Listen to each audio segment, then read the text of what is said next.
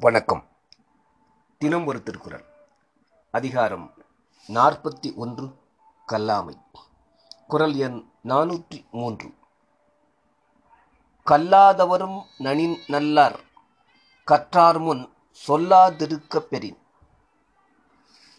பொருள் கற்றறிந்த நல்லோர் அவையில் கல்வியறிவு இல்லாதவன் பேசாமல் இருந்து விடுவானானால் அக்கல்லாதவனும் கூட மிகவும் நல்லவனாவான். விளக்கம். கல்லாதவர்கள் கற்றறிந்தார் கூடியுள்ள சபையில் வாயை மூடிக்கொண்டிருப்பதே நல்லது.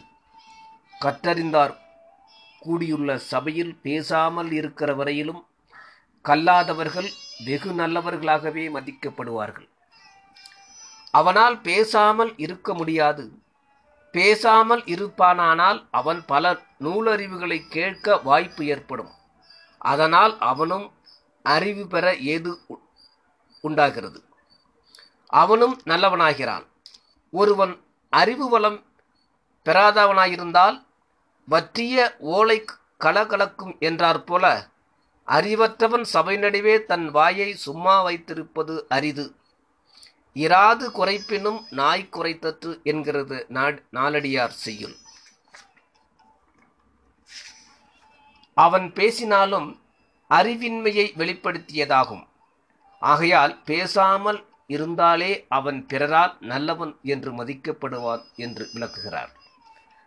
நன்றி.